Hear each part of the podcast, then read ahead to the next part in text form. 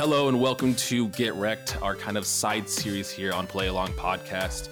Uh, what we do is one of us from Play Along will be joined by another guest. Each of us will recommend a game to one another, and then we'll just chat about those two games. Uh, I'm Jared here today, and I am joined with one half of Gaming Together Cooperative Podcast. It's Nate.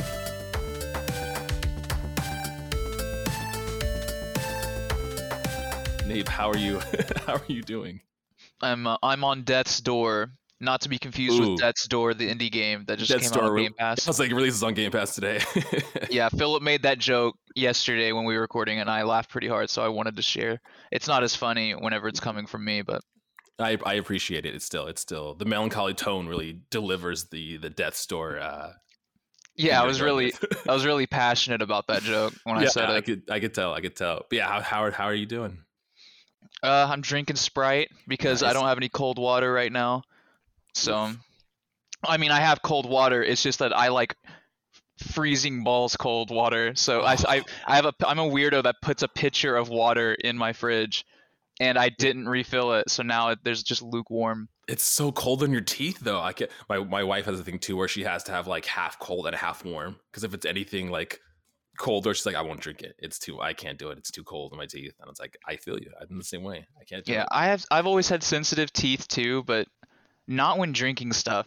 Mm. Like, like if there's I like I don't have ice in anything. I will drink room temperature whiskey just straight rather than have ice in my fucking whiskey. I don't like ice in anything because I I will like gradually like drink something and ice will just like water it down because I'll wait so long that it'll just melt and Yeah. then like if I have a soda or whatever it'll just water down whatever I'm drinking. Especially if you're at a bar, you get something on the oh, rocks, Oh, yeah. it's immediately watered down. Like I it doesn't taste good.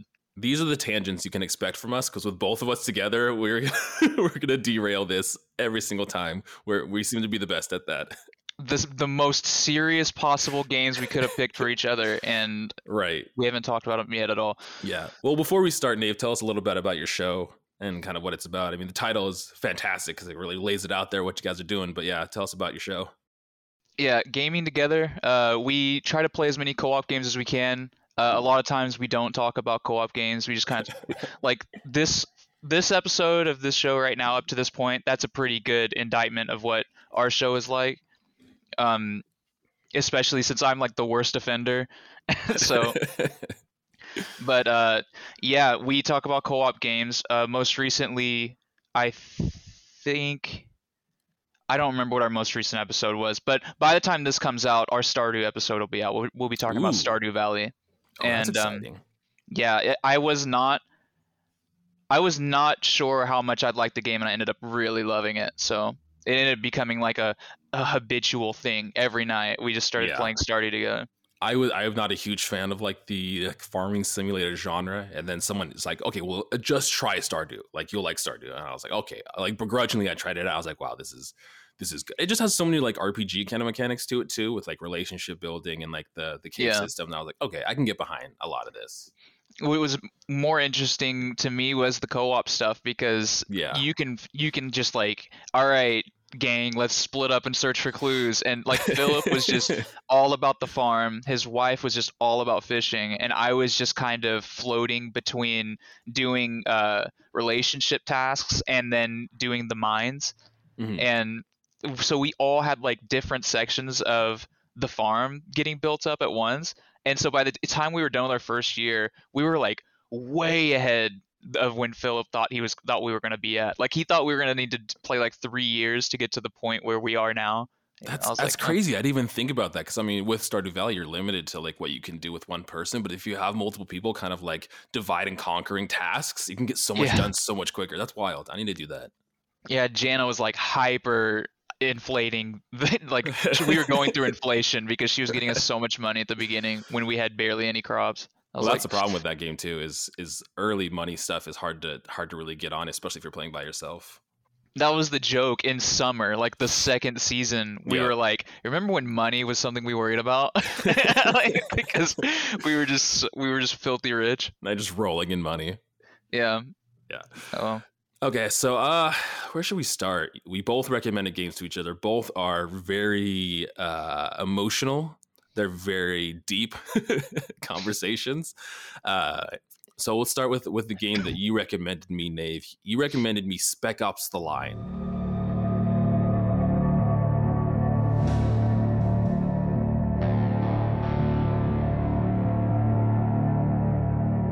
If you don't know what Spec Ops: The Line is, it is a third-person shooter. It came out in 2012, I believe.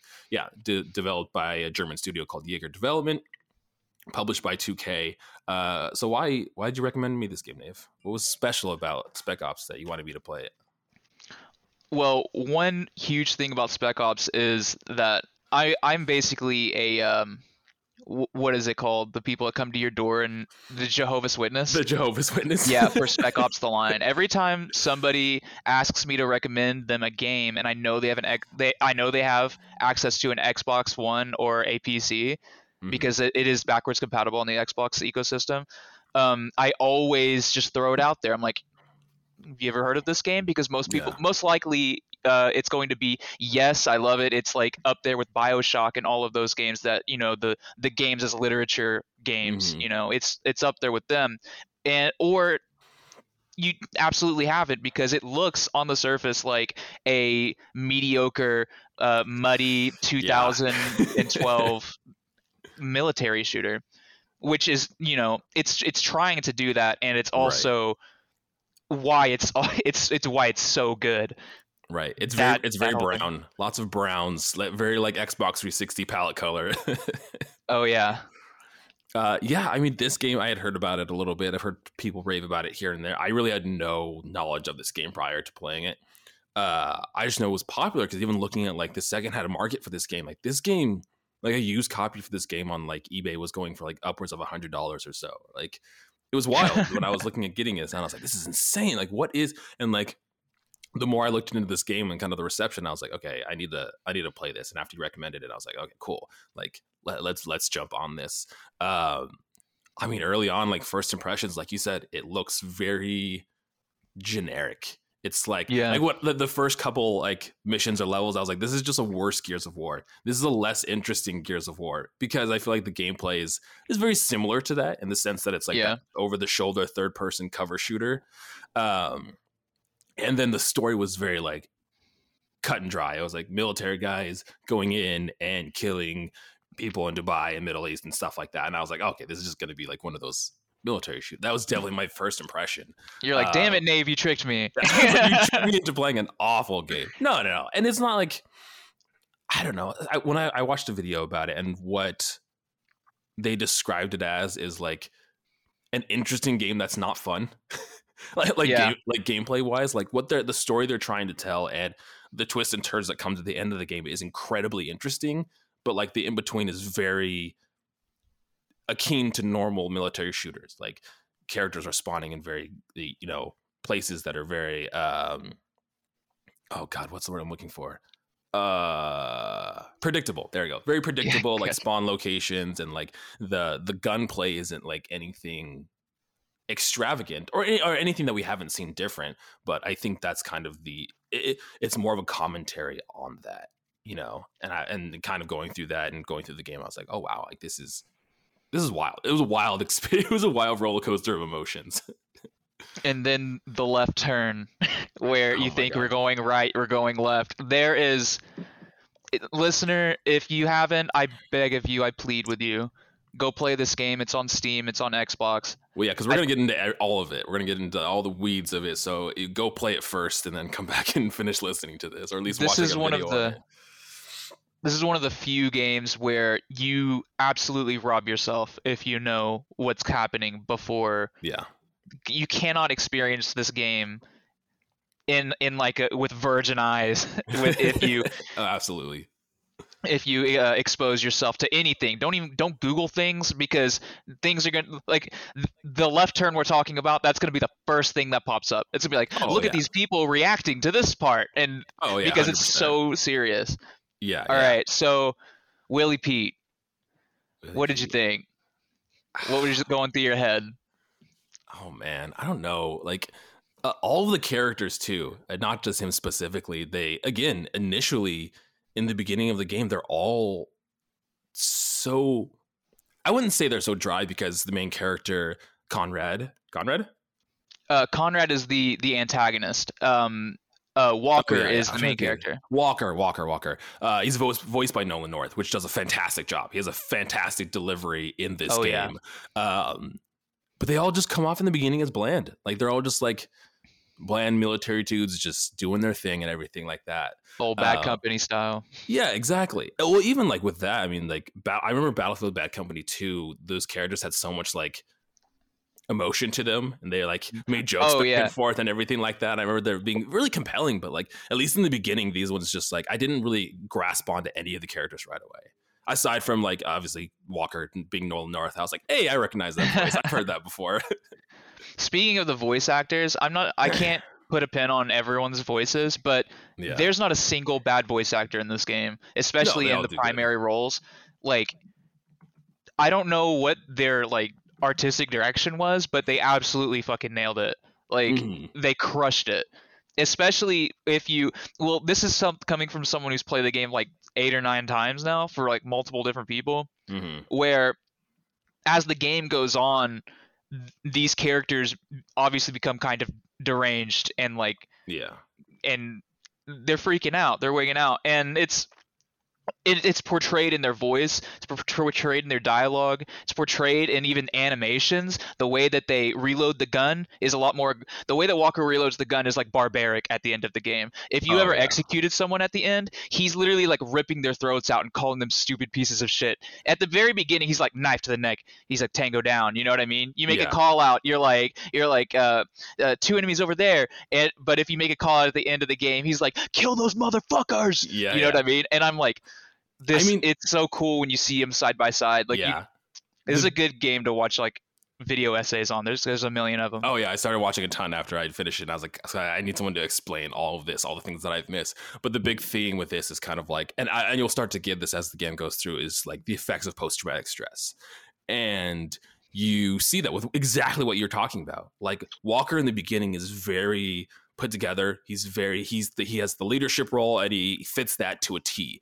And not only does his like demeanor change as the game progresses, but physically he does too. Like you see him like look battered and deranged and just damaged by the end of the game and that comes in his dialogue with the other two soldiers he's with and his like you said his executions and everything like he just starts beating people over and over again even after they're like clearly dead and clearly like Yeah. gone he's just like beating with the end of his gun and it's it's wild to see that uh that progression with him One of my favorite things is in his eyes. Like if you Yeah. look at the cutscenes, um, especially in the Willie P instant, I'll call it. Um, it uh, his eyes become like fractured o- glass orbs, Mhm. basically. And, and when you watch the very end, when he confronts Conrad, you you- Mhm. you can barely tell he has eyeballs. It's Yeah. his eyes look like broken shards of glass because he's such a broken man, and it's oh yeah yeah he's a, he's a broken dude every single thing they could have done just wove into this one mm-hmm. concentrated narrative of this guy is not good. Yeah, you know what I mean? oh 100%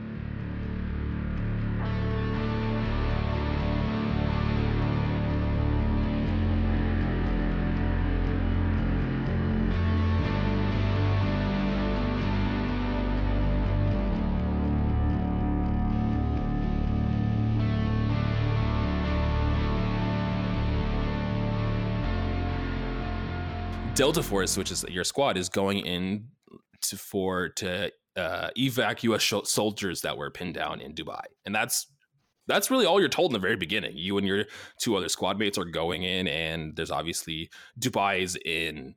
It's almost like a post-apocalyptic kind of setting because Dubai is just destroyed. Like this beautiful city of which it was is just like in shambles at this point. Yeah, it's Um, a, a, an enormous sandstorm, like a a brutal one. That it's like taking down skyscrapers and like obliterating uh, dozens of floors out of Oh, yeah. buildings and stuff. Yeah, it's it's wild. crazy. I think this game was banned in whatever country Dubai is in because yeah, of that. it- yep, yep, exactly. Yeah, they did- they didn't take kindly to makes that. Sense. That's that's fair. I understand. I mean, the fact that like this game got greenlit in general is just like, okay, cool, because it's it's wild. I mean, the biggest scene and the biggest thing that that hooked me or that piqued my interest as I was going through this game. And again, we're gonna be talking about all the spoilers in this game, so just letting you know. is with the white phosphorus. That is the first big emotional story hook that got me because Walker is going in and he's very determined to save these soldiers or save these um God, what's the word I'm looking for? The refugees, and he's going Yeah. in and he sees the encampment, and he's like, "Okay, well, let's let's take him out." Sees like the white phosphorus there, and you see the like, re- not regret, but you see the resistance from his his squad mates saying like, "Yo, bro, we've seen what this can do to people," and still like launching it off and going through the whole uh kind of gameplay of shooting the white phosphorus throughout this camp, and then going in and realizing that they were actually helping refugees, and then there was a ton of refugees that you just completely murdered and it was like I was like, oh fuck, Jesus Christ! Like there's a shot where a woman's like holding her child and she's just completely like seared from the white phosphorus, and I was like, oh, okay, this is this is what this game's about. I see. Okay, here it is. Did you notice at the end uh, Conrad was painting that, Yep, painting that exact scene? the exact same scene. Yep, I was like, I oh, got so- I got some things to talk bitch. got some things to talk about with that. But um, yeah, the uh, the Willie Pete scene is yeah, amazing, and one of the biggest things is because one of the hugest tropes was the AC 130 screen that you get whenever you pull up that thing. Like that was a huge trope in uh, Oh, like Call, Call of Duty, Duties, Battlefield, yeah, everything. It was a huge military shooter trope, and it was always the very first time I ever saw it. I think it was in Modern Warfare 2 or is it Modern Mhm. Warfare 1? Well, the first time I ever got Yeah. one of those campaign missions, it was actually a little scary to me. I was like, Mhm.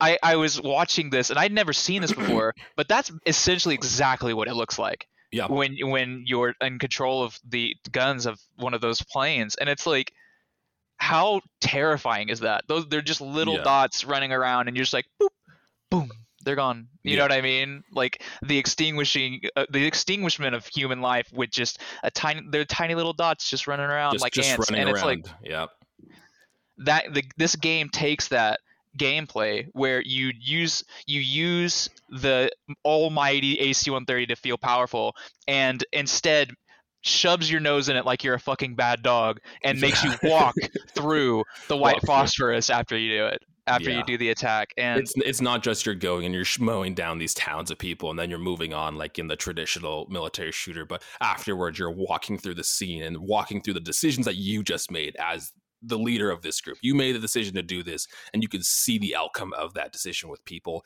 that are dead and people that aren't dead but are suffering from the effects of the white phosphorus which is just whew, it is it is insane yeah because like i said this game presents itself as very standard. Like the very first mission when you get in is like you're sitting in the side of a helicopter and you're mowing down like hundreds of helicopters as you fly through the city of Dubai. And it's like, okay, like this is one of those Yeah. Unrealistic mm-hmm. military shooters and kind of like but as you go through it kind of changes your mentality of that the more and more you you go through this and it kind of shapes it in the form of being like oh this is this is real shit. That's that's happening right Yeah, it's it's really it's it's really brutal, especially when I go back and I just like watch reactions to that white phosphorus scene, just how people are like, "Yeah, die, die," killing people with the white phosphorus, and then as they walk through, they're like, "Uh, you know, I don't really feel so cool anymore." Yeah, this Yeah. is this. I thought this was gonna be cool, but this isn't cool. And then at the end, it's like, oh. All right, Uh, which apparently there was a huge controversy with um I mean not controversy, but there's a schism with people where you because you you can take that white phosphorus uh like rampage you go on you could take that kind of slowly if you want to like Yeah. pick your targets kind of analyze what's going on and whenever you get to that last spot you when you you can see all the civilians there and they are clearly not like all the other people you could see they kind of had like they were kind of military dudes. They kind of had gun outlines Yeah, and stuff. yeah, they were like aiming at you but all of these other people were crowded around each other like huddling and hiding and you could tell I didn't even They see weren't It's moving. crazy.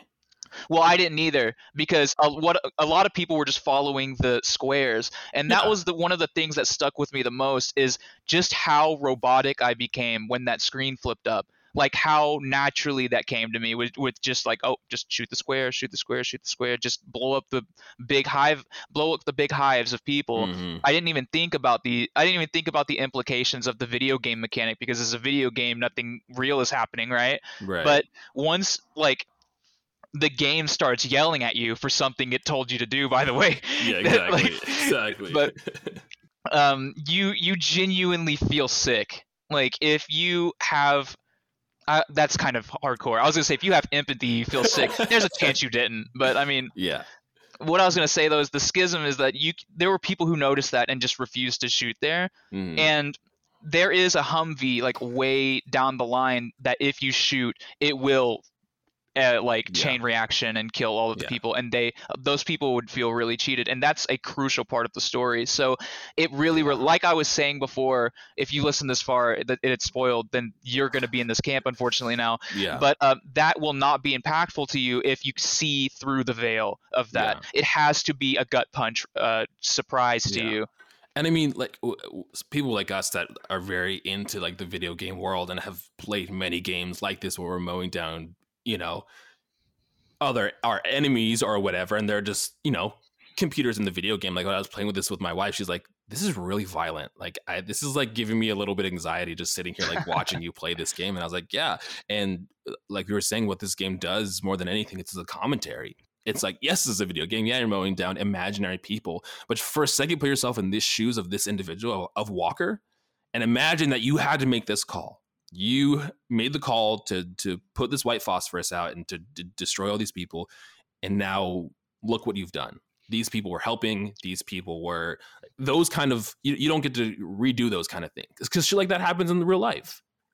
You know, events like this have, have happened in the past where whether it's nuclear explosion or whether it's white phosphorus, where we're just like, oh yeah, that's probably we shouldn't probably have done that, and we see the effects of those decisions, and it it messes with you. And from that point on, in Walker, he changes. You see him changing mentally, where he's having like physical visions of things that are happening to him, or he's physically changing as well.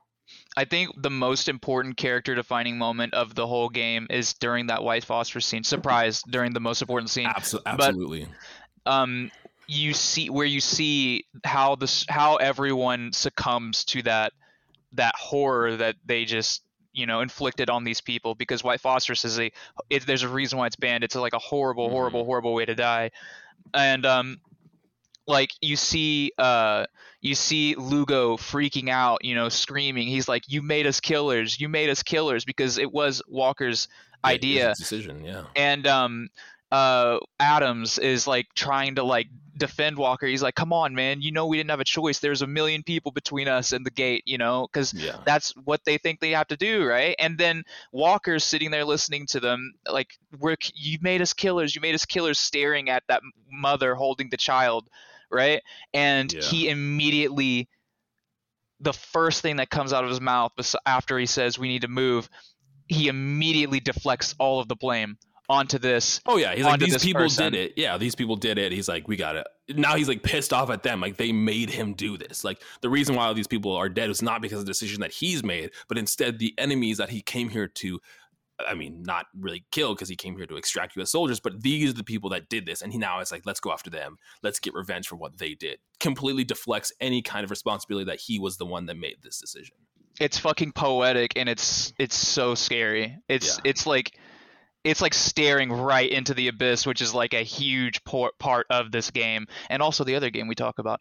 A lot of darkness happening. Yes. Um, but uh, that the second time I played through that, that was what stuck with me, like more than anything, was Mhm. how he reacted to that, and it's like in your own shoes how would you react to that like would you be able to like live with yourself if you didn't have some scapegoat to just like push it off onto for as long as humanly possible like Mhm. that's such a huge burden and obviously it is because this whole game is ar- wrapped around this traumatic event Mhm. that it, it that he's basically going through his own personal hell trying to like justify to himself which Yeah. he obviously can't Right. And that comes into the gameplay specifically because you'll get to a point, like I was saying before, where uh, Walker starts having these like real life visions, like the post traumatic stress is starting to get to him, where he'll be in a world that looks like hell. It's like a red dystopian, like fires burning all around him. He is experiencing hell in himself as we continue through this game. yeah like physical and metaphysical it's Yeah. pretty cool it was interesting because I was looking at a, like a video and they were talking about because towards the end of the uh, game, like I said, Walker physically starts to change, and you see the side of his face just kind of destroyed, and it kind of has this like idea of him like changing personalities. Like he had these two split personalities in him, and like there's like almost Two Face, like the character Two Face, and he's starting to shift into this more darker side of himself, which I thought was really interesting. Or maybe that was there all along. Or maybe that was there from the beginning. You see, uh, you know, did you notice the uh, cut or the uh, loading screens start to talk to you? Yeah, whereas like this is all your fault. And oh yeah, like, things like how that. many Americans like, have you killed today? I was like, oh shit, and the one where like the there's like all the people just hanging, and I was like, Jesus Christ, God, there's a lot of hanging people in this. Um, I have uh I have two in particular that I've always thought about. Well, there's a lot that I always think about. It's like if you weren't if you weren't if you were a good person, you wouldn't be here. And I'm just like, ah, you know. But there's one that I'm says here. the one that's to kill to kill for yourself is murder. To kill for your government is heroic. To kill for entertainment is harmless. Who do you think that's talking to? You think that's it's talking to talking, Walker? It's talking to the player. that's what's interesting is the game almost directly like is talking to you as you're playing through this game. Like it's it's saying things to you as the individual experiencing these things. And with this next one, this is this is exactly how you know I'm not just making this shit up. It says the US military does not condone the killing of unarmed combatants, but this isn't real, so why should you care? Exactly. Exactly. Who the fuck is that loading screen talking to? Putting people in their place. Yeah, I mean, and it's interesting because this game does a cool thing with decision making that I hadn't hadn't really seen before. In a lot of games, it's very it's very you know A or B but and then that's very clear whether it's like a dialogue option or whether it's like a path that you're going down but it, yeah. it brings you into situations where you literally have choice and the game will kind of not necessarily adapt but it'll take into account your decisions. One of the big ones is kind of you come to a clearing and there's two individuals that are hanging one of them is hanging because they had stolen water. You're in the desert. This the sandstorm is ravaging, and water is kind of a it's almost like gold. It's this it's resource that people are holding on to. And then there's a soldier that killed his family for stealing the water. And your your decision is you have to choose which one of them to execute. Um, I it, it's it's interesting, but I was watching a video and it's like there's not just A and B. Like I wouldn't shot the the snipers that are at the top, and that kind of changes. I mean, they end up shooting one of the guys anyways, but it's like the game takes into account like there's not just A and B, but maybe A, B, C, and D. And even though if those things aren't directly involved, the player is taking in the environment and making the decisions for that, and the game kind of accounts for that, which I thought was super cool. So, uh, whenever Lugo died, did you shoot the crowd? What? No, I shot into the air, and the crowd like dispersed. You bet your ass I shot the crowd. I gotta avenge my boy Lugo. gotta avenge my boy Lugo. Only a little bit. Only a few. Yeah.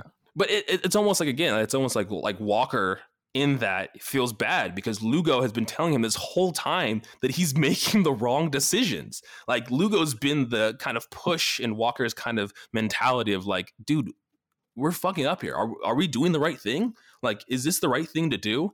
And it's almost like when Walker dies again. I mean, when uh, Lugo dies, it's almost like he's blaming now these individuals around. Like, you did this to Lugo. He, he was yeah. hanging there, and they, he did die because of that. But again, taking the blame away, Walker could have he could have walked away at any point in this, but he continues to press on for like the sense of revenge or like I need to hurt these people that are doing these bad things. When in reality, he's the one that's been doing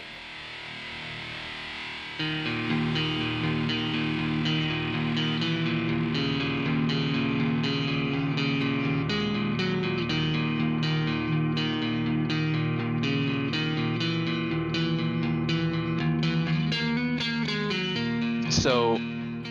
Conrad. Conrad.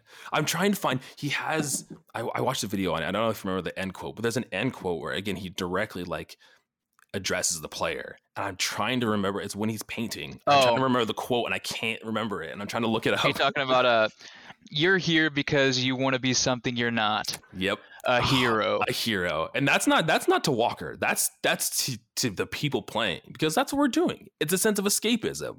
We have this sense of wanting to be like a grand hero. We go have we play games that have a hero's journey to kind of make us feel better. And conrad is just like you're not a hero. Look at all the shit you just did. Like you're not a hero at all. Literally in that same conversation, that very short conversation, they also say, "I'm through playing games. We're not Games, escaping reality." reality, Yep. Yeah, it's fucking. Oh God, it's so. It is such a great way to end the show. And the show. Goodbye, guys. The fucking show is, the show is over. Um, Yeah. no, it- like like I said, the the quote that someone said where this is a like an interesting game that's not fun. It almost hits the nail on the head of how I felt. Like th- the the gameplay, like going through the gameplay is like fine, like as you're going through this. But after I hit like the white phosphorus level, and I after I started seeing the effects of uh what was happening walker's decision on his mentality and on his crew around him I, I was more interested in that i was like what's ha- i want to know more about this story going through it gameplay was fine but that is what hooked me was this this narrative that they started weaving again they like ripped the rug from under my feet and i was like oh well i want to see kind of what else they do and then going into the end with conrad and everything conrad not even being there like he he was never there in the first place Um. Oh. All right. Uh, God, I gotta. Um. I would much. I would much rather con- uh, classify this game as like a as a psychological horror game that Interesting. I want people to think is a third person shooter going in. You know what I mean? That way they get the full experience. Obviously, everyone listening is gonna know now, Yeah. but um, hopefully most people have heard it. Which, unfor- uh, like most people played. The, if if you've played the game, then you've probably heard what we're talking about because this is yeah th- this is one of the most discussed games Yeah. uh, like that you could find on the internet. It's it's so not even divisive really. It's just so dissected and it's Well- so interesting, endlessly interesting. But like you said, it's like if you know these things going in, it's different from other game spoilers because I mean, whatever, there's an ending to a certain game that you get spoiled on. But with this specifically, the whole draw to this is the the 180 they spin on you. It's the fact that you, you go in and it's like, cool, this is an Xbox 360 game. There's lots of browns. I'm going to be shooting things, and that's that's the mentality I went into. And I and they they almost purposely make you think like this is a boring game in the beginning and then like oh wait but we we have this thing that we want to talk about and they show you it and then you're like oh shit like this is real and th- those moments of of true humanity like you can see like you were saying Nave with the voice acting I think the voice acting also drives these characters into being feeling more real and then as you're portraying these characters as the player you start to relate a lot with how they're feeling and being the one directly almost making these decisions you feel almost responsible for them too Yeah. It, it's it's very intense and uh, well okay well at the very end yes what decision did you end up making so there is this scene where again he, he Walker's like freaking out at this point. He's having another one of his like like illusions or visions or whatever, and you see uh Conrad as an individual, and then you see kind of yourself, and you have a gun. And I noticed that you can put the gun to yourself, or you can put the gun to Conrad. I ended up shooting Conrad, um, and then the second decision after that is you what you do which is interesting is you kind of redo the helicopter scene from the very beginning which i thought was interesting. That's one of one of the things the walker was like oh like I, i'm living this again. We've already done this. Um, but uh, a rescue t- team comes and finds you and walker looks very different than what he looked like when we saw him in the game before he had a big beard and everything and he has a gun and as these soldiers come up to you, you're presented with the decision is you can kill these soldiers or you can put the gun down and resist. And I end up I couldn't I couldn't do any more killing. I was like, I I'm done. I put the gun down. I want to see the other ending though. Or if you if you did that, I'm so curious to hear that then because I want to see kind of the opposite. Um, well there's there's a handful of things that can happen Okay. um what happened to me was um i froze up at the end and Oh, conrad shot me i couldn't make a decision and uh, I I was so fucking frozen and shocked that I as this as the credits started, which is the same as the suicide, it's the same ending, but okay, um okay. I just sat there and just had tears in my eyes. I didn't know what to. I was so gut punched by this game Yeah. multiple times, and that ending was so not happy. like, it's no, not at all. I, not a point in my life did I think, as I was playing through this, that I think this game was going to end well. I was like, "There's no way. This this game is not going to end well at all." um which uh your ending's probably the happy ending then the other endings are you know you shoot conrad and then you go on a killing spree and you kill everyone and then you can Mhm. go on a killing spree and then die like in the in the firefight. You know, Yep. in which case you die on the floor or you kill everyone and you're just like I can't leave Dubai or something like that. It's not a very good. That one's not a very good ending. They just left it in there because it's like, what if someone wanted to shoot them? oh, okay, well, guess we can let them do that because they, uh, like you said, they let you have these choices. So Mhm. the way that they made these choices is that they thought they got in the player headspace and went, how would I want to react in this situation, rather than have A and B, and then they give you option C. But right. Um now i kind of want to get into like the the conspiracy of Oh, walker is dead Oh, like the entire time, or did he like die in like the, hel- the helicopter crash or something? walker is dead in the initial helicopter crash Okay, gotcha. Interesting. um And this The- is this is his hell essentially. uh yes and the main reason why is because um the develop the the the writers of the game have canonically said that every time walker is hallucinating the screen or the cutscene will fade to white I where every time that, a real event is happening the cutscene will fade to black yeah. Mhm. So, whenever you got your ending, guess which color it faded? Dwight. It faded white. yeah. Whenever you left Dubai, it fades white. Well, what you what you what you could gather gather from that, because the last lines of the whole game come from Walker, when a guy asks how he survived all that, and he says, "Who says I did?" and then it Yep. fades to white. So you can assume that he was supposed to die in Dubai. But another thing is, one of the biggest uh, reasons why I think this like conspiracy is, tr- is true, even though it kind of makes the story feel a little worse, is yeah. At the very beginning of the game. Uh, whenever you turn on the loading screen, which is fucking awesome, it's got like a ripped up upside down American flag. It also and changes as you go through the game too. Like the screen Oh, changes yeah. a bit. That that's important to what I was gonna say. Uh, but it, it's also got the Jimi Hendrix Star Spangled Banner playing in the fucking Yeah. background. Yeah. It's fucking awesome. God, it's so awesome. But uh, the soundtrack's so good in this game. It's really but- it really is. Um, uh, the very first title screen remains that way until you beat the very first uh, what is it the turret section when you're in the chopper and then mm. as hmm. soon as you finish that and then you crash the chopper for the first time mm-hmm. uh, it, it switches to the next title screen well in that first title screen you can hear the helicopter blades like that it's like going in slow motion mm-hmm. obviously foreshadowing the helicopter crash right right well right. those those helicopter blades are never heard from again until after you complete Oh, the second turret se- sequence. Then they're in every single title screen afterwards. You always hear that helicopter. That's crazy. um, another thing is uh, what is it? Um, one, it, this might just be a little Easter egg or just a little foreshadowing thing, but about before the Willie Pete section, um, you find a giant memorial in this building of a bunch of soldiers with a bunch of dog tags and stuff. Yeah. and yeah. if you look on the first slab, you see Lugo and Adams on that slab oh, really? among the dead. Yeah um, oh. and then as soon as you That's so leave that place uh, whenever you rappel down the rope uh, everyone has a reflection in the glass in front of you except lugo who has a hanging man there Dude, that's insane. it's fucking really cool That's wild. Those subtle little hints are crazy. um, another thing is i'm about to drop a bombshell on you at the end of this by the way but Yeah, um, an- another thing is uh, you know that big highway with all the hanging people Yeah. kind of weird how those that's what those are really tall light poles how'd they get all those hanging dudes up there well you see the you see those light poles from forever like through the whole mat uh, match through the whole like level basically and then the only time there's dead bodies is when you get right up on them and then all of a sudden they have bodies all over the place and your characters are like Oh, wow this is horrible you know and um the very last thing that i can think of off the top of my head is uh do you have steam pulled up right now I don't, but I can. Just pull up steam real quick okay. Let's see here.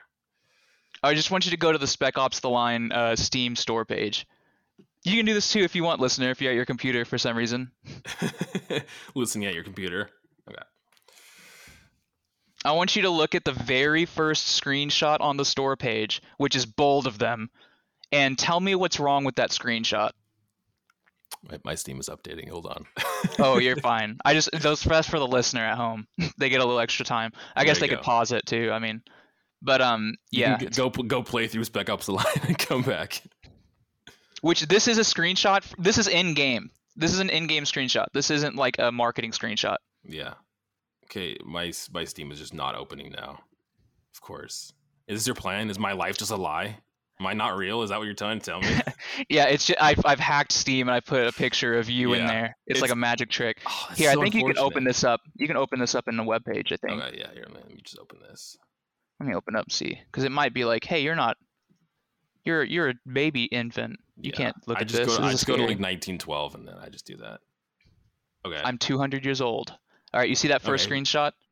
What's wrong Yeah. with that screenshot? is It's it okay to not see it. Is it the tarp? Is it the face? Do you know who's on whose face is that on that tarp?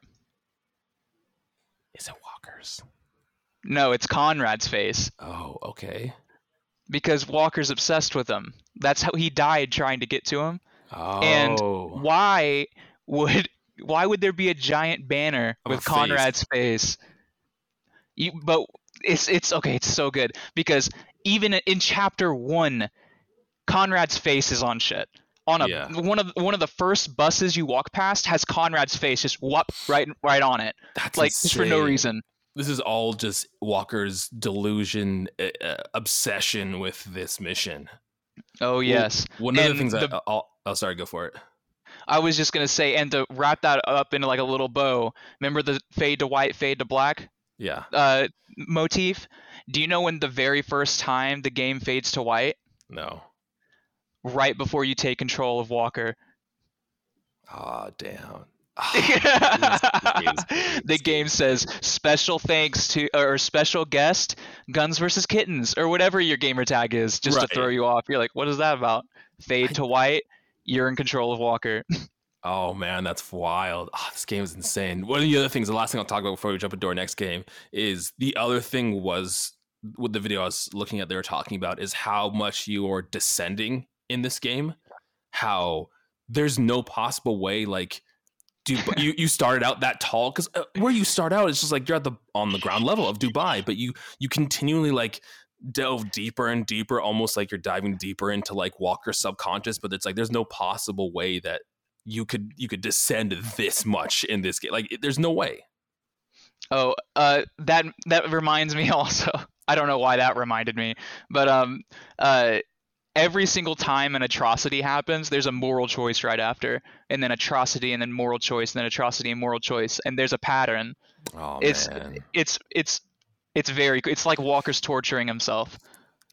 that's crazy. Well, It's you really guys, cool. if, if you haven't played, if you skip from like the beginning and then skip their whole conversation to right now, if you haven't played Spec Ops: The Line, honestly, I would go recommend it. After playing through it, after just it's one of those games. And if you listen to our uh, Kentucky Route Zero episode on Play Along podcast, it just creates this discussion within the community.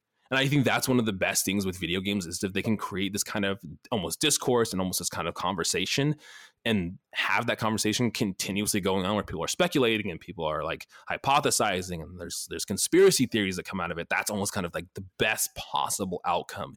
Even if you go to this and you don't enjoy the gameplay the story the the the narrative they build the point they're trying to make with all of this is almost a commentary on military shooters in general how they're kind of almost almost watering down what it means to experience this is it's incredible. So go. I would recommend after playing it that you guys should play It's Spec Ops: The Line. Oh, and the mo- one of the most important things is that uh, the whole time you're shooting Americans. I don't know if Yep. like we even brought that up. Yep, it's But- the, yeah. The entire time they're American soldiers that you're killing. I was absolute even as a even when I was younger when I played this close to Yeah. when it first came out I was like holy fuck did I just shoot an American and they're like self defense Yeah, and he's like doesn't make me feel bad and then Walker's like it's not supposed to you know what I mean but I'm Oh, like man. and then you just continue to kill them I'm like "Ah, yeah, this is Ah. insane it's great. I'm gonna in watch. this climate I'm gonna go watch more conspiracy theory videos about it after this. did Uh, Kai watch you play Yeah, a little bit. He watched me play a little bit. Yeah. did he watch did he did he spoil him anything for himself Nope. You should He- make you should make him play it and then record it like just on your phone just record his reaction to the Willie Pete scene and then the end It's just funny. see how he think how he goes through it it's funny because like reflecting back and thinking about it now, I think he only came into like like beginning parts and then like parts that were very like stereotypically like military shooter kind of thing. Because he always came in, and he was like, "What is this game?" And I was like, "I don't know, I don't know, man." so I'm hoping it changes exactly. Going from one emotional travesty to the other, another game that handles this really well. A game that I recommended for you to play was Hellblade: Senua's Sacrifice.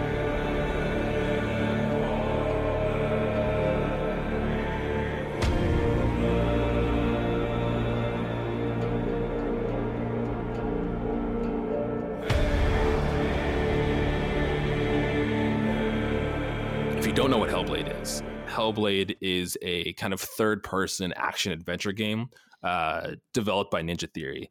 And it's kind of set in this dark fantasy world and it's inspired by kind of like Norse and Celtic mythology. Um, I played this game a couple years ago, I think like 2019, 2020. Um, I mean, if I had played, played Spec Ops The Line at that point, I probably would have classified these in the same uh, kind of genre. But I was like, this is the first game that I had ever played that like tackled mental health so well, at least in my opinion. Like, The your main character struggles with schizophrenia, anxiety, depression, and what better game to play that goes hand in hand with Spec Ops: The Line than this game? oh yeah it was Uh, wonderful yeah, but but Nave, tell me a little bit of how you how you felt about Hellblade. I I had a lot of really mixed feelings. I was like a pendulum in an Yeah, earthquake with this game. It was it was very interesting experience for me for sure. Like the I think one of the things I wrote down cuz I have like a bunch of written notes. Yeah. I don't know if we got that in I don't know if we got that in the recording, but I had like I had a stream of consciousness notepad Yeah. right next to me. Every time I had a thought, cool. I'd just start writing things down. And on the on like the third the second page, I got really emotional Mm, and then just kind of started journaling actually that's and then had to and then I had to stop playing the game because the game Mhm. overwhelmed me so badly with Yeah. like the with the themes. Did you play with headphones on? Uh yes. Yeah, I wasn't gonna blaspheme. Yeah, that's that's kind of like when they when the game starts up, they kind of recommend you to do that because I mean, if anybody that struggles with any of these things, whether it's anxiety, depression, schizophrenia, I think. I, well, I mean, this comes from someone that doesn't necessarily have all those. I have anxiety and everything like that, but just when you have headphones on and just the feeling of these voices that are talking to Senua the entire time, some telling her to positive things, i'm telling her turn around, go back, don't do this. It almost kind of like I feel like at times some of us have this voice in our head, and I think wearing headphones and having that experience really does a good job of kind of portraying that too. Yeah, and um, I I suffer from really really bad depression, and my dad actually has schizophrenia. So I'm Oh, actually wow. like I'm actually like in the ballpark of developing that. So so that what- kind of really shook me a little bit whenever I was playing this game, which is mostly what made me have to slow down after. I I really went through like half the game in one sitting, and it was just way too much. I didn't realize how much stress I was under. That, that's such an interesting perspective. Now I want to know more about how you felt about this game because, like I said, it does a good job. It feels real. I mean, in Hellblade specifically, in this world, she she refers to her voices and everything as like the darkness, and everybody believes that she's been cursed and she's like the reason for the plague and everything. But there's so much self-deprecating mentality with herself. You know, she beats herself up a lot. She feels like she sees things. She feels like she's going crazy, and I feel like again that's very human mentality to Yeah. have. Yeah, it's really it will especially the uh the self-loathing thing. Yeah, me and my dad suffer Yeah. from that quite a bit. Like my dad is like this really bolsterous per- person, but he has like absolutely no self-esteem. Hmm, It feels like- Uh, he needs a lot of validation and Right. it's not the same as in this game obviously, but it's this game uh, is a, it's as much a figurative story as it is a literal story yeah, not not that it actually have i meant like at the, at, the are the things in front of happening in front of you the things that are actually happening right. i mean yes and no the same with spec ops the i'm i'm always more inclined to like look at the the the literary meaning of things right. more than i am I can already feel myself getting upset more than. I'm sorry. No, no, But, like- good, dude. If you need to take a break, just let me know.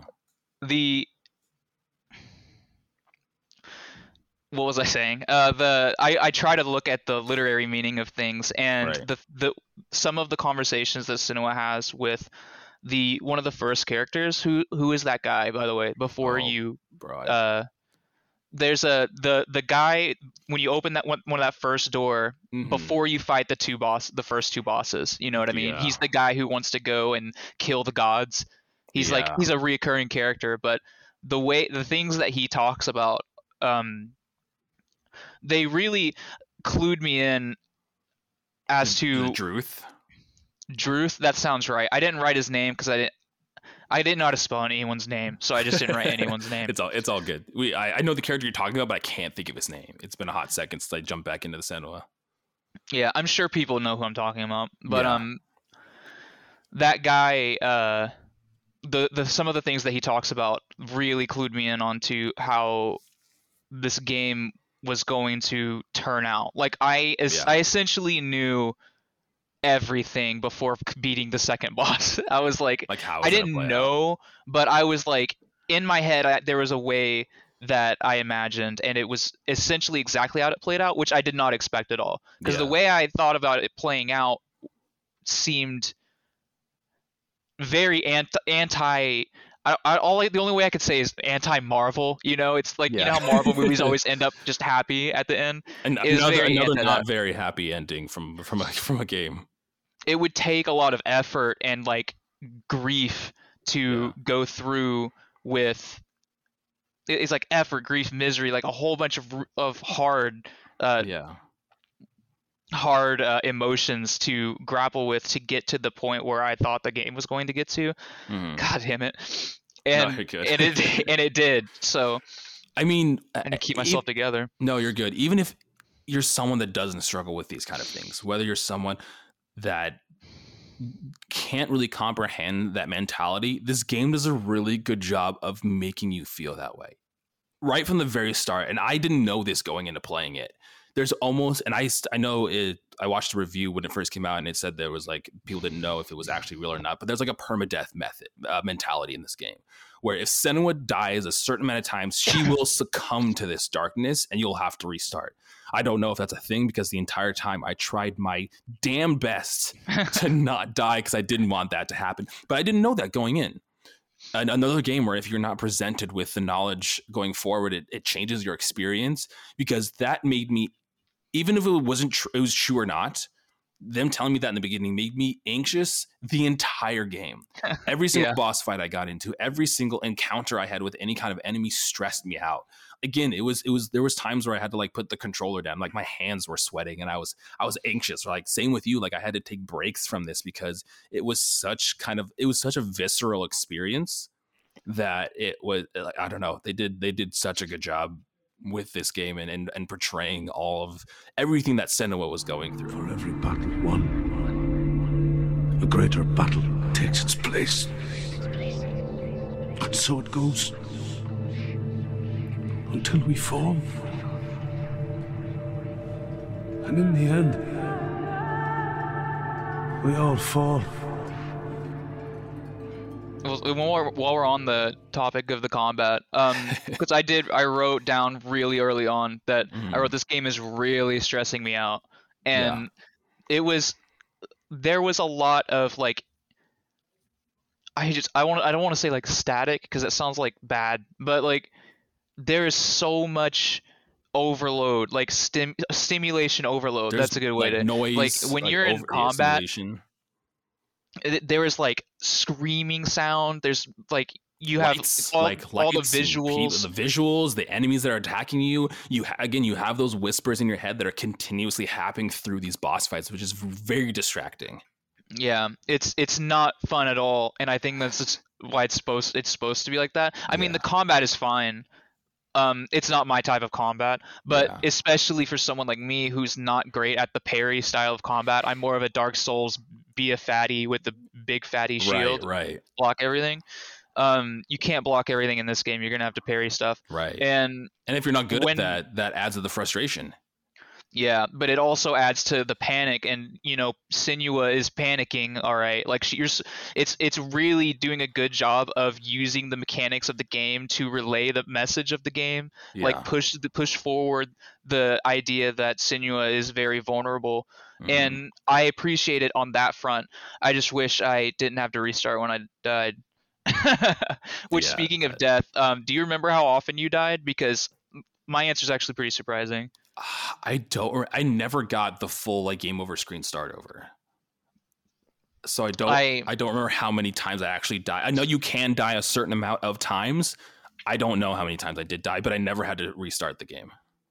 Um, I actually did not die until I did. I didn't die for o- until over halfway through the game for the first time, and it was to a scripted event where I didn't know I was. So there's like a there's like a trial where you're running away from a burning lady, and you're Oh, like yep, running around yep. collecting the runes. Yeah. Um, I I was like, oh, don't touch that, and I ran over and I collected a rune.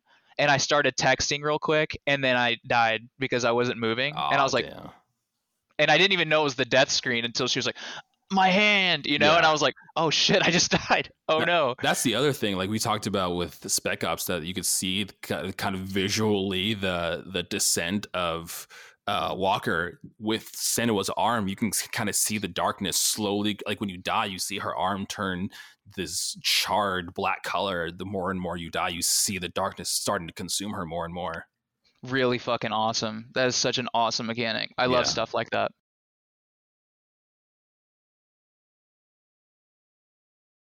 And it's it, it's wild how like similar these two games are because again even if you're not like a fan of the combat the combat's almost i mean i think in this instance the combat is important because it adds to the stress but it's almost like not the main point that they're trying to relay. They're trying to take you through the story and have you feel the things that senua is feeling. She's trying to go on this this journey and all the frustrations and struggles and you know insanity that she feels along the way they want the player to also feel all of those things as well Yeah.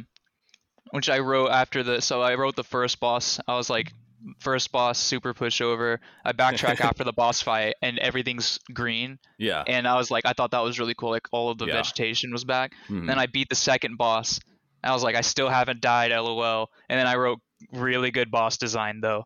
oh, and so oh, the was like, character I- designs for like the bosses were cool Yeah, I was having fun like fighting the bosses at least. i don't remember which one it was but there's like the crow looking guy that throws like the two scythes like they'll spin around and you kind of have to dodge them i don't remember which what he was called or anything but he was really fun to fight Which I don't know if you can see this piece of paper, but it's fucking oh, got tear stains on it and shit. As I was writing, I was like fucking I was not having a good time when I was writing that one. that's such like like i said that's such an interesting perspective though to like have to step away from this game and everything because it's a lot it's a lot for someone like i said with me that doesn't struggle with a lot of these things but damn they did a Yeah, good job. I didn't think honestly I didn't think whenever I first started playing it, it like if if there if this game didn't have the, some of the random characters talking and giving their different perspectives, I don't know if this game would have affected me nearly as much. If it was just Senua's suffering, which happens a lot, which I, I have a I have a problem with too. It's like the same Mhm. reason why I don't like Tomb Raider because it's like it it almost borderlines onto like misery porn how much Senua's Yeah. getting like physically tortured and Oh, I yeah. and there's no like relief ever. Like you don't ever get the like okay she's gonna be okay, you know, no, no, until like the very end. It's like you have to go through the whole thing. No, Senua goes through it the entire game. Like there's no breaks for her. She's constantly being and again, that's a good commentary because for a lot of people there is no breaks. Like Yeah. that is life. You go through that over and over and over again and you don't have like a a spark of hope or you don't have a light to kind of like catch your breath or anything like that. Like that is the entire existence and it's learning to like live with that. Yeah, and that was the one thing that I was worried about when I was playing through this game was the way that I there's only one real way I wanted the game to end and if it didn't end that way, then I was going to be coming into this episode really disappointed in this game and and uh, but it ended up ending exactly how I wanted it to end, which I Mhm. couldn't have been more surprised. Mhm. But yeah, the the way that the way the things that these guys talk about, especially what was his name, Druth, you said? Druth, yeah. I think it is Druth. That's probably right. He's But kind of one of of the the main things- voices you hear throughout the game.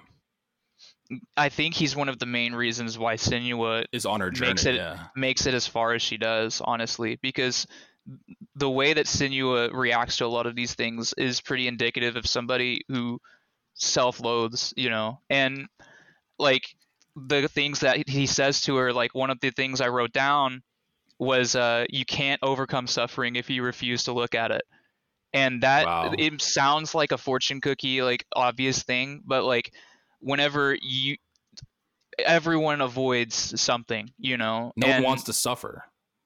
and if and in order to in order to overcome grief, you have to stare it in the face and understand why you're grieving. Yeah. And that is the whole story of this game is her trying to overcome the grief and at first i wrote in here I- think Senua is wrong i think Senua is going to die mm-hmm. and let's and that was after the second boss when she Yeah. the whole game she's trying to bring back her Her boyfriend. Love, yeah.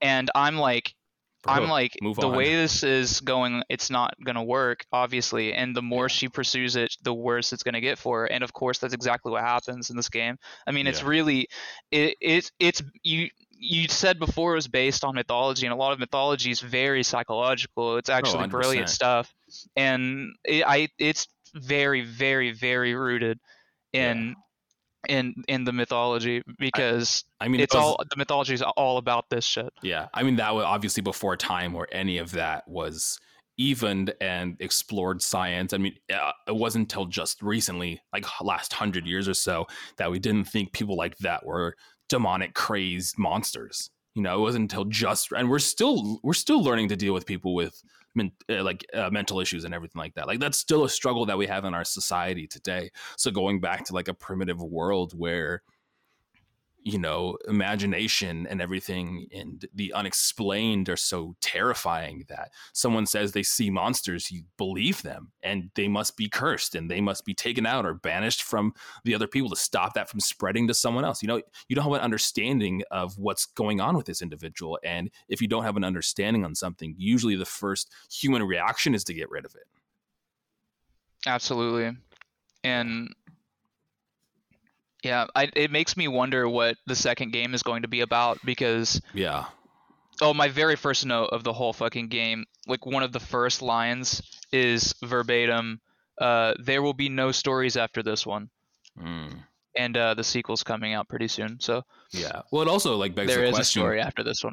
right, right. It begs the question, like you were talking about with this, with Senua specifically, like what her troubles and her resistances, some of them that she sees is real, and some of them are just an illusion in her own mind. And what's the difference between those two things? And with again Celtic and Norse mythology, we do get a lot of like those monsters and everything like that. But some of her monsters are real, and some of her monsters aren't. I don't know if you've seen any of like the advertisement for Senua Saga, the sequel, but like they're fighting giants and they're fighting all these things, and it's it's wondering how much of that stuff is real and how much of that stuff isn't. Yeah, I'm kind of on a uh, a media, what is it? A media Cleanse. don't watch any. Well, no, from just from Senua's the the sequel because I kind of just want Mm. to right into it. I don't want to. I watched a little bit of it uh, on accident, look, looking through trailers that was on some. Was it E3? Did Yeah. it show up? I don't remember. Yeah, I think it was when like the Series X or something got released. I know that they were like, "Oh, this is like a big game that's coming out," and it was like, "Oh, this is really going to showcase the technology because it looks fucking beautiful. Like the game looks gorgeous." Um, yeah, but yeah, I think there's only been those uh, like a couple or a handful of trailers. I think they showed one recently that was gameplay, and Jesus, I am excited to jump back into. Well, I'm excited and not excited at the same time. It's a, it's an interesting feeling. so at the at the point on my notes, I'm starting to die a lot. hmm and um, so I got through quite a long period of this game without dying a single time, and I would Yeah. die like once and then continue to not die for like another hour. But I would keep. Apparently, this game is an adaptive difficulty, which is Mm. what my friend over at the Game Together podcast, Philip, he told me, and I was like, well, that makes a lot of sense because The better you do, I the would harder go- it gets.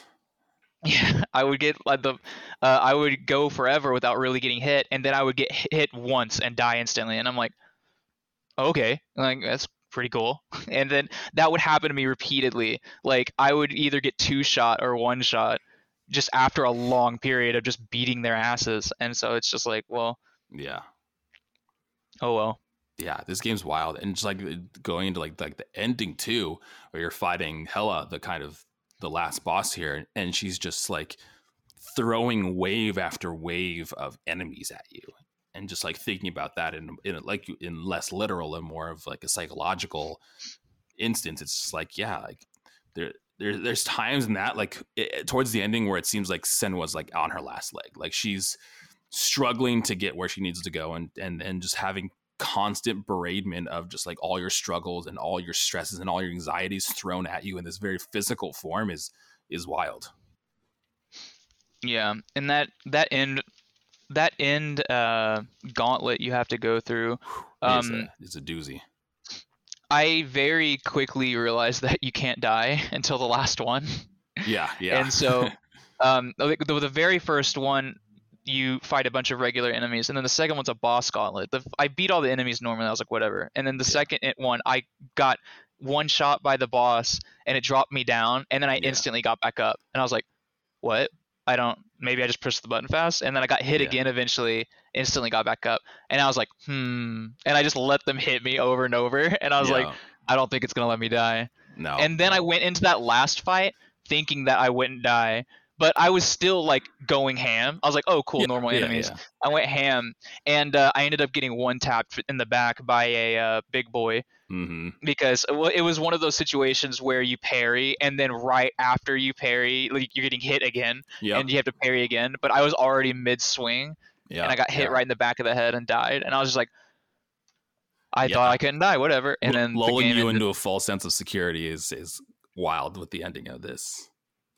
Yeah. Which um did you what did you think about the ending? Because I think I already said I I really liked it a couple of times. Yeah, I I enjoy. I mean, I enjoyed my entire experience with this game. You know, I think that it it did everything that it came out to do, and just the fact that like Senua coming to terms with like not being able. I think Dylan was the person that she was like her significant other. I think that was his name, Dillion or something like that. Dillion, yeah. Yeah. Uh, coming to terms. Could never get used to that name. yeah, yeah, it's so weird. But um that was her entire purpose, like in this game, was to bring this her individual back to life. I, I think it's is it his head that she's carrying around? Whose head is it? Is it his? It is his head, yeah. Yeah, she's carrying around his head to almost like reincarnate this this love that she had and coming to the end and coming to terms with that she can't do that and has to live with the fact that that's that that she can't do that. It is is crazy. I think that for a lot of people it takes a lot to get to that point. You know, I myself haven't really lost a loved one close to me. I mean, but um coming to terms with that kind of stuff i think takes an incredible journey like to be able to come to terms with you know loss of a loved one is is a mission Um so I'm gonna read the thing that I wrote yeah um after I beat Surtr. Is that the fire boy? I- Uh I he was the so. second guy I beat and this is whenever I was really starting to fucking feel the stress, I think I think. yeah But um, this is. Tell me this isn't how the game ends. All right, I guess I swear it's in the middle. It's right here, and this is my other page. Like, I wrote it right after I beat Surtr because of what's his name talking to me, yeah and truth so I wrote, building upon those who ventured into the chaotic darkness, using knowledge of flawed souls to confront your own. When you stare into the void, your shadow always stares back. When your world falls apart, your past self must die so that your present self may survive. The severance from reality that bereavement inflicts, leaving an echo of disassociation and numbness on you.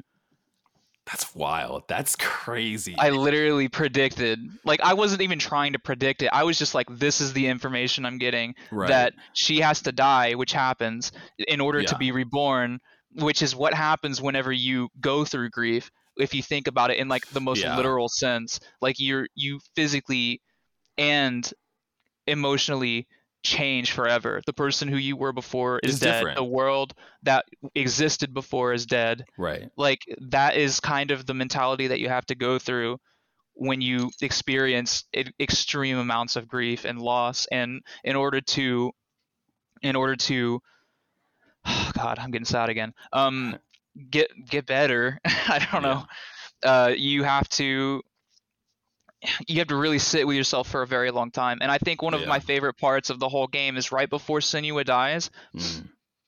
and w- and i was sitting there going please die please die please die not that i wanted her to die but But you know she- that's what she needed. yeah, because Hela was like just staring at her and she's screaming. She goes through all five stages of grief fucking rapid fire Right. right before she gets killed, right? Yeah. She goes through the the denial, the bargaining, the all of it, you know, Mhm. depression at first. It's depression. She goes through it in a weird order because Yeah. it's depression at first, then it's denial, then bargaining, then uh I can't name the stages of grief apparently. Acceptance is one of them. well acceptance was the very end because that's when she got killed because she was like because she was crying then she Mhm. started laughing from denial then she started bargaining Mm. well no there's a th- one in the middle what did she do before she started bargaining Oh God. i don't know i can't think of this fa- five stages of grief But I can't. it's really either. cool it's Yeah. really cool stuff and as soon as i realized she was doing the five stages of grief i was like Nice. death time It's time to die. and but th- there was the thing i was like at the very end when she died i was like okay there's one of two ways that this game can go she is either Hela now or Mhm. She is dead dead and this game is just misery porn which i don't think it's she's dead dead because yeah. it's uh it's it's got a sequel coming which may or may not be a prequel i don't know so i didn't know for sure but the and i didn't think like Hela specifically i think Hela was a manifestation of her Yeah. I think it was a manifestation of her mother. I think that uh, she was suffering not only with the loss of her mother, but she was suffering. I don't think that that, that happens all the time in the game. But yeah. she lost her mother and she lost her uh, her uh, es- estranged, her bereaved. right. I don't know what to call him, her boyfriend. But she lost both of them, and she's struggling with both of those losses like pretty seriously. And in, in going through this horrible journey, she finally comes to accept the way that life is. And whenever Yeah. that head of, whenever Hela takes the head Mhm. and walks to the edge and drops it in the it. floor, or drops it off of the ledge, Right. and the camera pans up and it's Senua, Mhm. I legit started sobbing because it's her. It's it her. felt it felt so good. yeah, coming was- to terms with that. It was it was executed most excellent, man. It was fucking great. I mean, the the cinematography in this game, and we talked about voice acting and Spec Ops, but I mean, the main. Uh, let me look up her name real quick.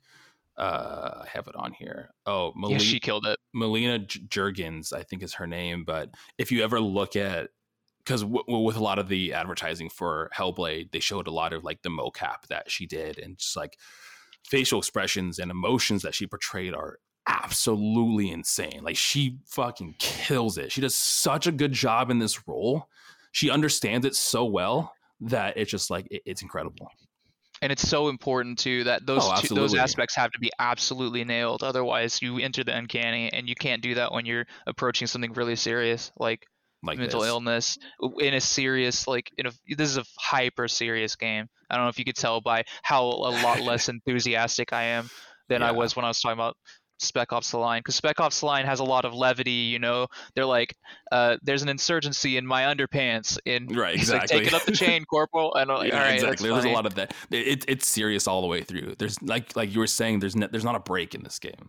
Like with with, with Yeah. Spec Ops: The Line, you go through a lot of. I think unintentionally, you're going through a lot of trauma until like certain points, obviously. But there's a lot of like comic relief sprinkled in between there, like between the two, where it's like very classic, like 2012, like character interactions with one another.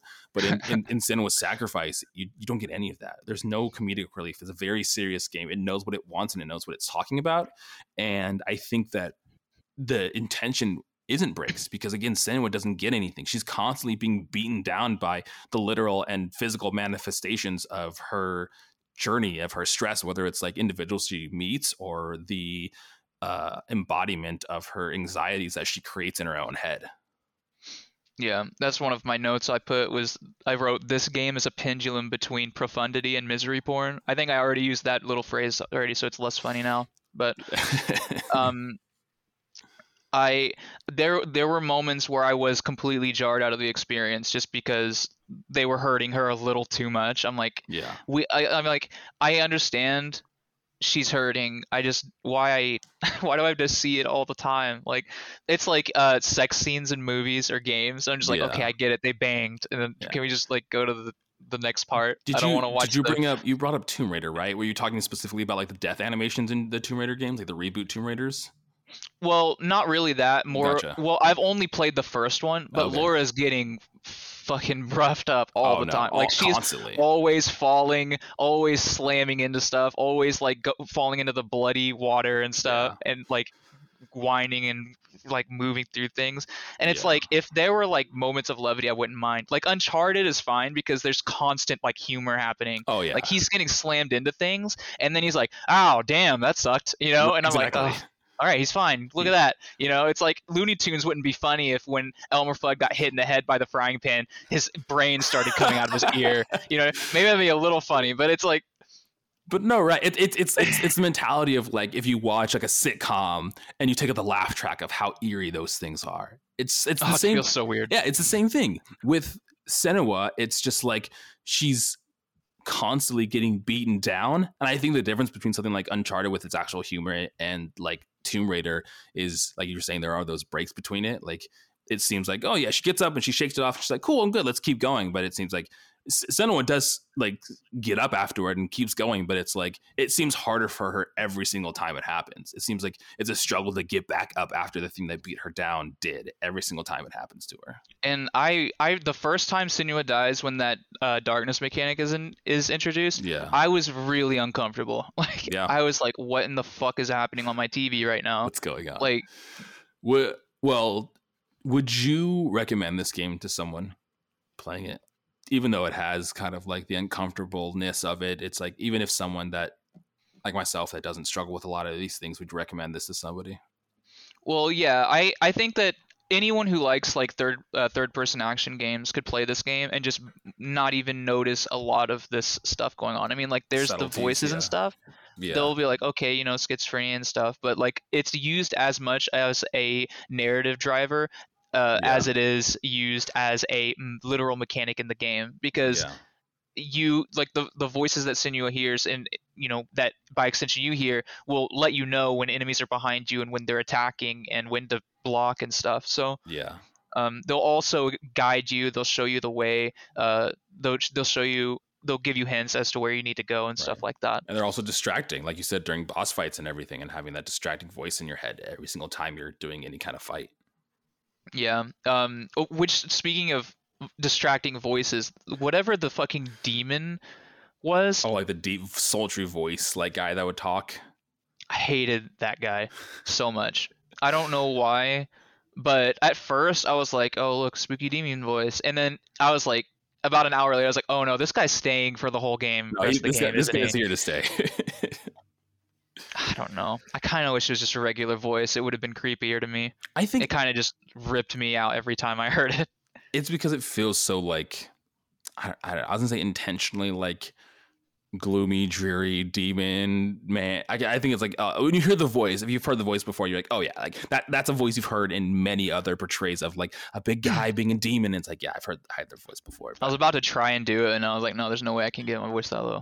He's like, he's and he speaks in like poetry too. He's like, yeah, If you reach the light, then you will have to fight. I don't know. I'm like, it's fucking, It's- it's not great. that's some beautiful. That's some beautiful poetry right there. Because every time I have this problem too, it's like every time where I would hear something like that, I'd be like, oh yeah, I remember when this game was supposed to be super serious, you know? And now it sounds like a fucking Saturday morning cartoon. Yeah, Like, I'm like, I don't know, but like those are like kind of little nitpicks. I mean, because I the whole the reason they it would rip me out so hard is because I would get so you would so in the zone. Yeah, and then just anything that would take me out would just aggravate the living shit out of me yeah. which you know is just it was only really that guy's voice and uh dying during combat and having to respawn far away yeah. which is not fun Yeah, yeah.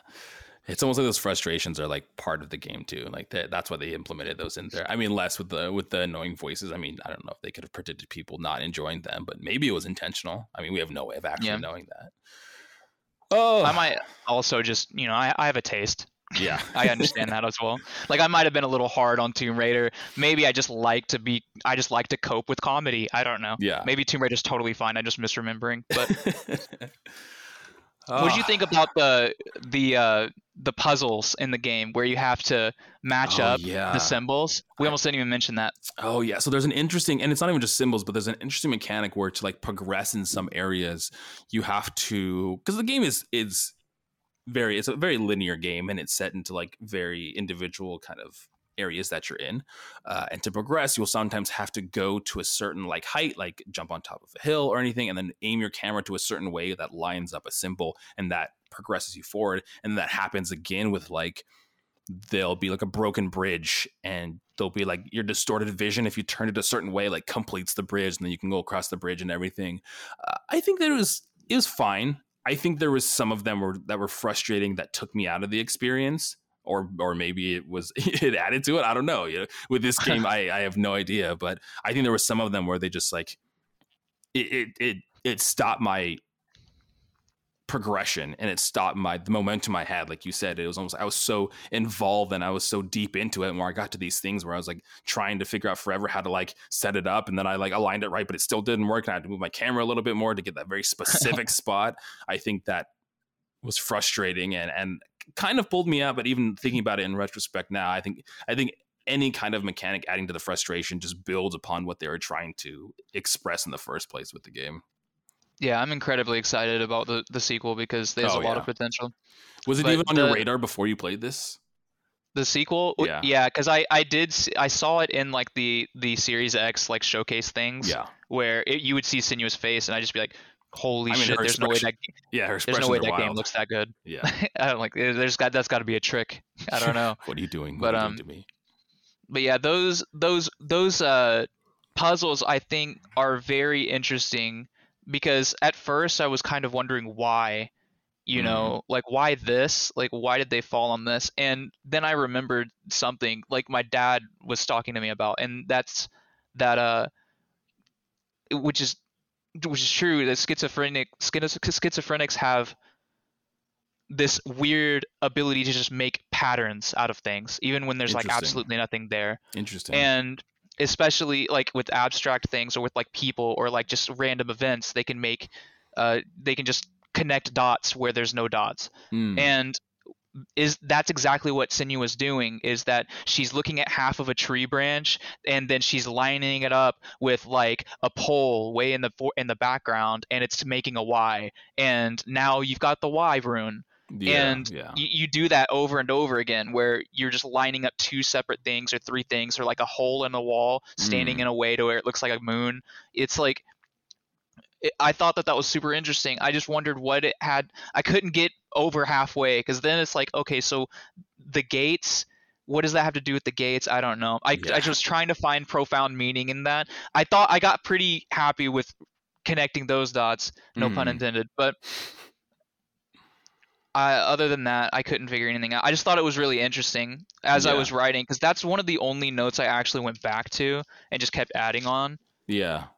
Which I I was like, what? Are, I was like, these symbol puzzles are really weird. What's the significance? I wrote later, and then I was like, is it finding patterns that aren't there? And then, and then that's all I got. Yeah, that's far as I interesting. That, that's interesting. And if you're listening, and again, you're like, "Oh, I don't want to know about Hellblade," and I'll just skip their entire discussion. That would be an interesting thing to do. Like, take down a mental note of how you're feeling or how you feel about things as you progress through this game, because I think that would be really cool to do.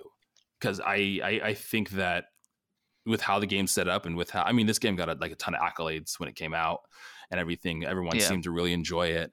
Um, but it seems like a lot of people connected with it in different ways and to kind of write those down and then go back and reflect on how you were feeling in that time and how you were feeling experiencing certain instances and maybe how those changed or how those deviated later in the game like it would be cool to see that kind of progression so that's super cool that you did that i wish i would have done that when i played Yeah, I was nervous coming on and talking about two games, especially one I'd, I've just played. So I was like, all right, well, Yeah. I better at least know what this game is then. yeah. I didn't realize I was going to write so much, but I didn't even cool. use most of it yeah, That's awesome. because most of it's just like random. sh- It's like, I missed five runes, damn it. and so, like, who cares? Who cares? Why'd I write that? I think that's interesting though, because it's just like I mean, uh, documenting more of your frustrations, even if it's just like, damn it, I missed runes. It's like I think that's an important thing to add to like your own personal experience throughout the game, your own personal Yeah. journey, delivering your metaphorical head to the ending, which is the ending of this game. I don't know, I don't know what the fuck I'm saying. Uh, to the bottom of the river, wherever Right, it fell. Exactly. Well, Nave, thank you so much for coming on here. Thank you for recommending me Spec Ops. I that is in my like top games of just that deal with subjects like this now. It's like, wow, that was that was awesome. toss Uh, it, toss it everywhere. Tell yeah, everyone. I'll tell every- I'll tell everyone to play it. Well, guys, thanks for getting to the end of the episode. Thanks for listening. As always, to follow us, Instagram and Twitter at PlayAlongPod. Go follow us on Goodpods. Leave us a review. Nave always does a fantastic job commenting on our our Goodpods episodes. I always love seeing your comments; they're hilarious. Go on there. You can review on Spotify now, so go leave us some stars on there. Uh, but Nave, why don't you shout us, shout out your podcast, tell people where they can find you guys. We are uh, game together, gaming together at. Oh God, I'm screwing it up. We are at Game Together Pod at Twitter, and we we are Gaming Together Podcast. Uh, wherever you get your podcasts at Apple, Spotify, wherever. Uh, good pods, like you said. We talk about co-op games. Um, uh, I don't think Philip has a Twitter. Oh, he runs the Facebook. We have a Ah. Facebook. I don't know what it's called. Probably Gaming Together Cooperative Podcast. Also, Yeah. I'm scared of that site. Yeah, it- it's it's terrifying. But if you like hearing me and Nave talk, I was actually on a couple of your guys' shows. I was on, I think we did one on Back from Blood, and then I did one you guys like an end of the year recap on games we were playing, where I played the very illustrious, uh, impartial third judge on there. So that was that was a lot of fun.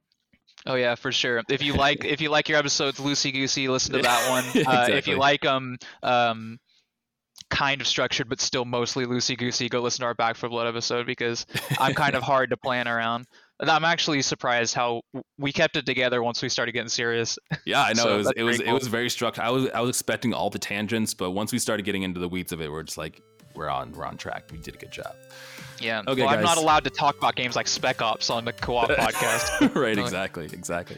Okay, guys. Well, we will see you next time with another episode of Get Wrecked. Thanks for listening. Peace out. bye bye. Goodbye.